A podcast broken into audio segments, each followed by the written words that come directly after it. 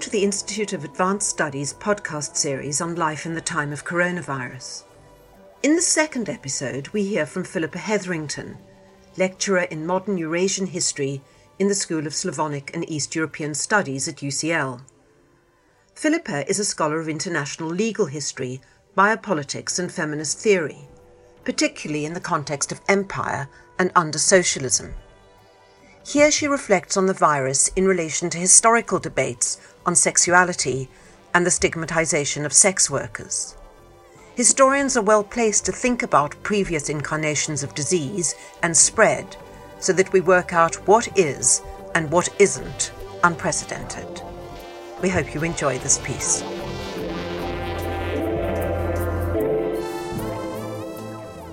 It's no secret that the existential threat caused by COVID 19 has sparked massive and rapid government action across the world. In Europe and North America, this action has focused on rapid lockdowns, travel bans, border closures, and restrictions on movement designed to flatten the viral curve by limiting face to face contact. Along with economic measures to try to lessen the accompanying financial blow, these measures have led to the diagnoses of the return of the state after decades of freewheeling pro market and anti state politics. The flip side of this action has been the suggestion that any criticism of lockdown measures or of travel bans, no matter how tentative, is tantamount to libertarianism, and that evidence of innate skepticism of state action lies behind these critiques. When these measures were first put in place, I'll admit that I was one of those people worried about the possible long term impacts of border closures and of massive restrictions on internal mobility that accompany lockdown. While I certainly acknowledge the necessity of social distancing, I also worry about the effects of lockdown on the most vulnerable, including those who work in the informal economy, migrants, refugees, and others. But I've never considered myself a libertarian, consider such skepticism necessarily an anti state critique. Realizing that it might be perceived as such, I began to ask myself where my position came from.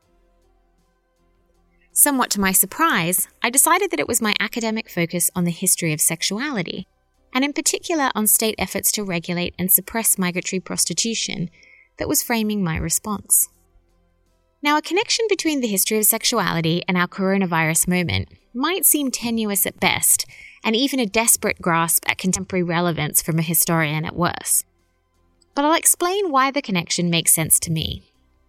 I also want to caution that by teasing out this connection, I'm not making any claim for lessons from history. I don't believe in directly applicable lessons from the past, and I think that usable pasts are actually constructs produced by the present. I do, however, think that the study of history produces certain epistemological lenses or ways of thinking through which we frame the present. Lenses that we can think with and through to illuminate connections that we might not otherwise see. In the present case, I think looking at two examples from the history of sexuality first, the 19th century regulation of prostitution, and then the 1980s AIDS crisis can help us to examine the possibilities and limits of public health measures focused on controlling movement and social contact. The first example I want to think through relates to the regulation of prostitution in the 19th century. For much of the 19th century, in Europe and in European empires, prostitution was legal if regulated. This system, first introduced in the early 19th century France under Napoleon, was intended to stem the spread of venereal disease by instituting medical surveillance over women who sold sex. Over the course of the century, it spread across Europe.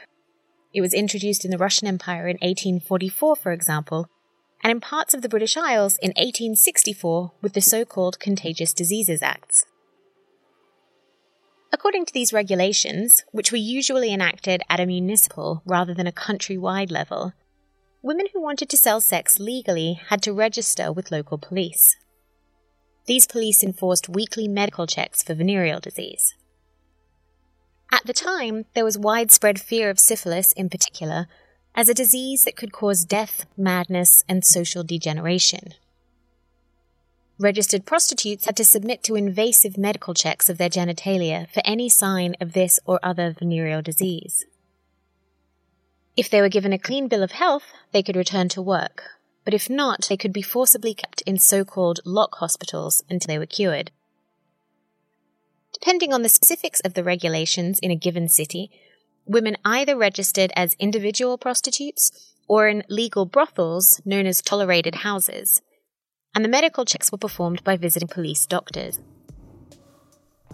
Over the course of the 19th and early 20th centuries, European empires introduced these regulations in municipal and military districts throughout the colonies. Thus, for example, while regulation began in Russia in just three cities St. Petersburg, Odessa, and Moscow by 1910 it had been introduced to 256 cities across the empire, from Warsaw in the west to Baku in the Caucasus and Tashkent in Turkestan. In Britain, the Contagious Diseases Acts were abolished in the metropole in the 1880s after widespread public outcry, but they continued in colonies like India and Hong Kong into the interwar period. And in France, regulation was only abolished in 1944. Now, the logic behind focusing anti venereal disease public health measures on sex workers was not actually that different from our own emphasis on social distancing. Anyone, of course, could catch and pass on venereal disease. But the risk of spread was considered at the time to be lowest amongst married couples if they were only having sex with each other. It was thought to be slightly higher for those with multiple partners outside marriage, and it was believed to be highest of all among prostitutes who might be having sex with multiple men in a single night. Now, I'll emphasize that this was an assumption that was being made. It remained and remains contentious whether or not this is actually the case. For example, there are scholars and medical professionals who argue that the spread of venereal disease tends to take place within households and within partnerships more than outside them. Nonetheless, this is the basis they were working on in the 19th century. So intervening in women who sold sex's activities meant intervening at the point of the most concentrated contact in the mind of the supporters of regulation. They, of course, ignored the injustice and misogyny of concentrating all regulatory measures on these women and not their clients. The medical regulation of prostitution resulted in both widespread abuses of police power over the women and vociferous social movements against it. Opponents of regulation spoke eloquently of the harms the system did to women, while scientists disagreed on exactly how effective it was at preventing the spread of syphilis. Some critics even, arguably with reason, likened enforced medical inspections to rape, as they involved the forcible penetration of women with medical instruments irrespective of their consent. The alternative these critics often proposed for combating venereal disease was the restriction of sexual activity within the heterosexual family.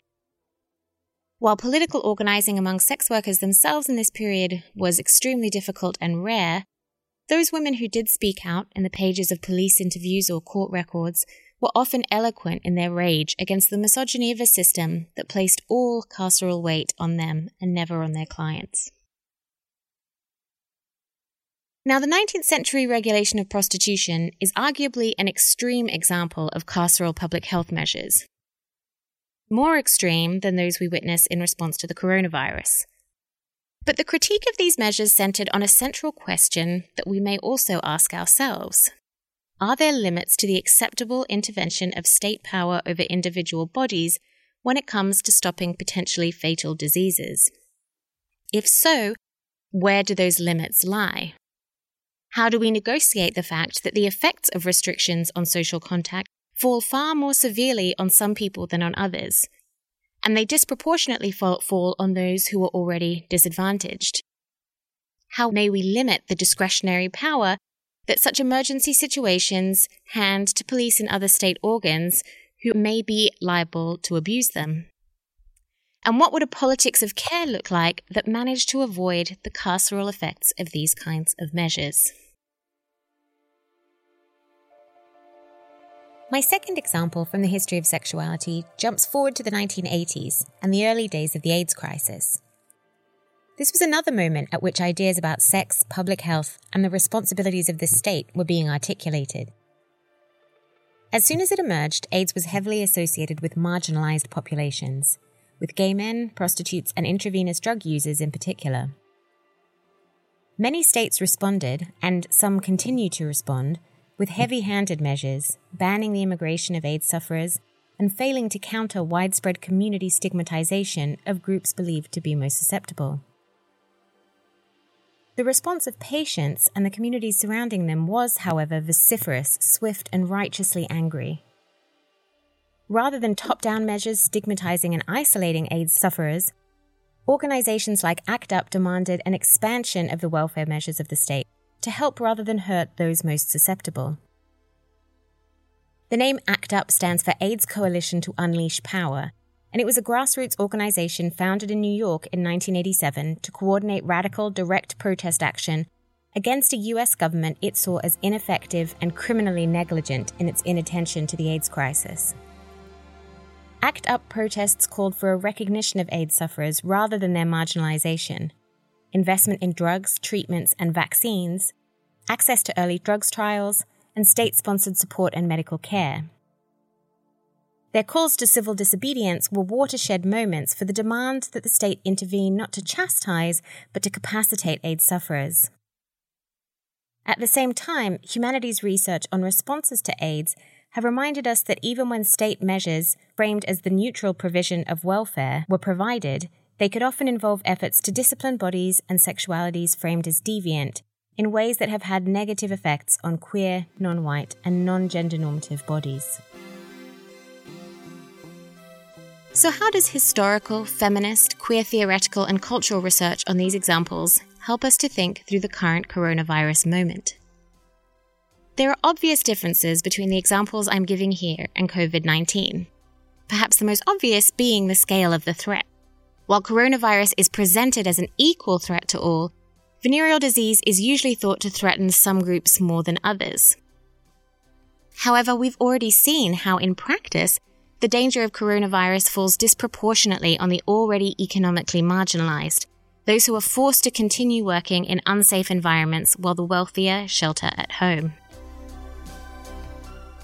The two examples I offer suggest situations in which a state emphasis on carceral solutions, a category that I would argue includes travel bans and the police enforcement of social distancing, has come at the expense of welfare responses.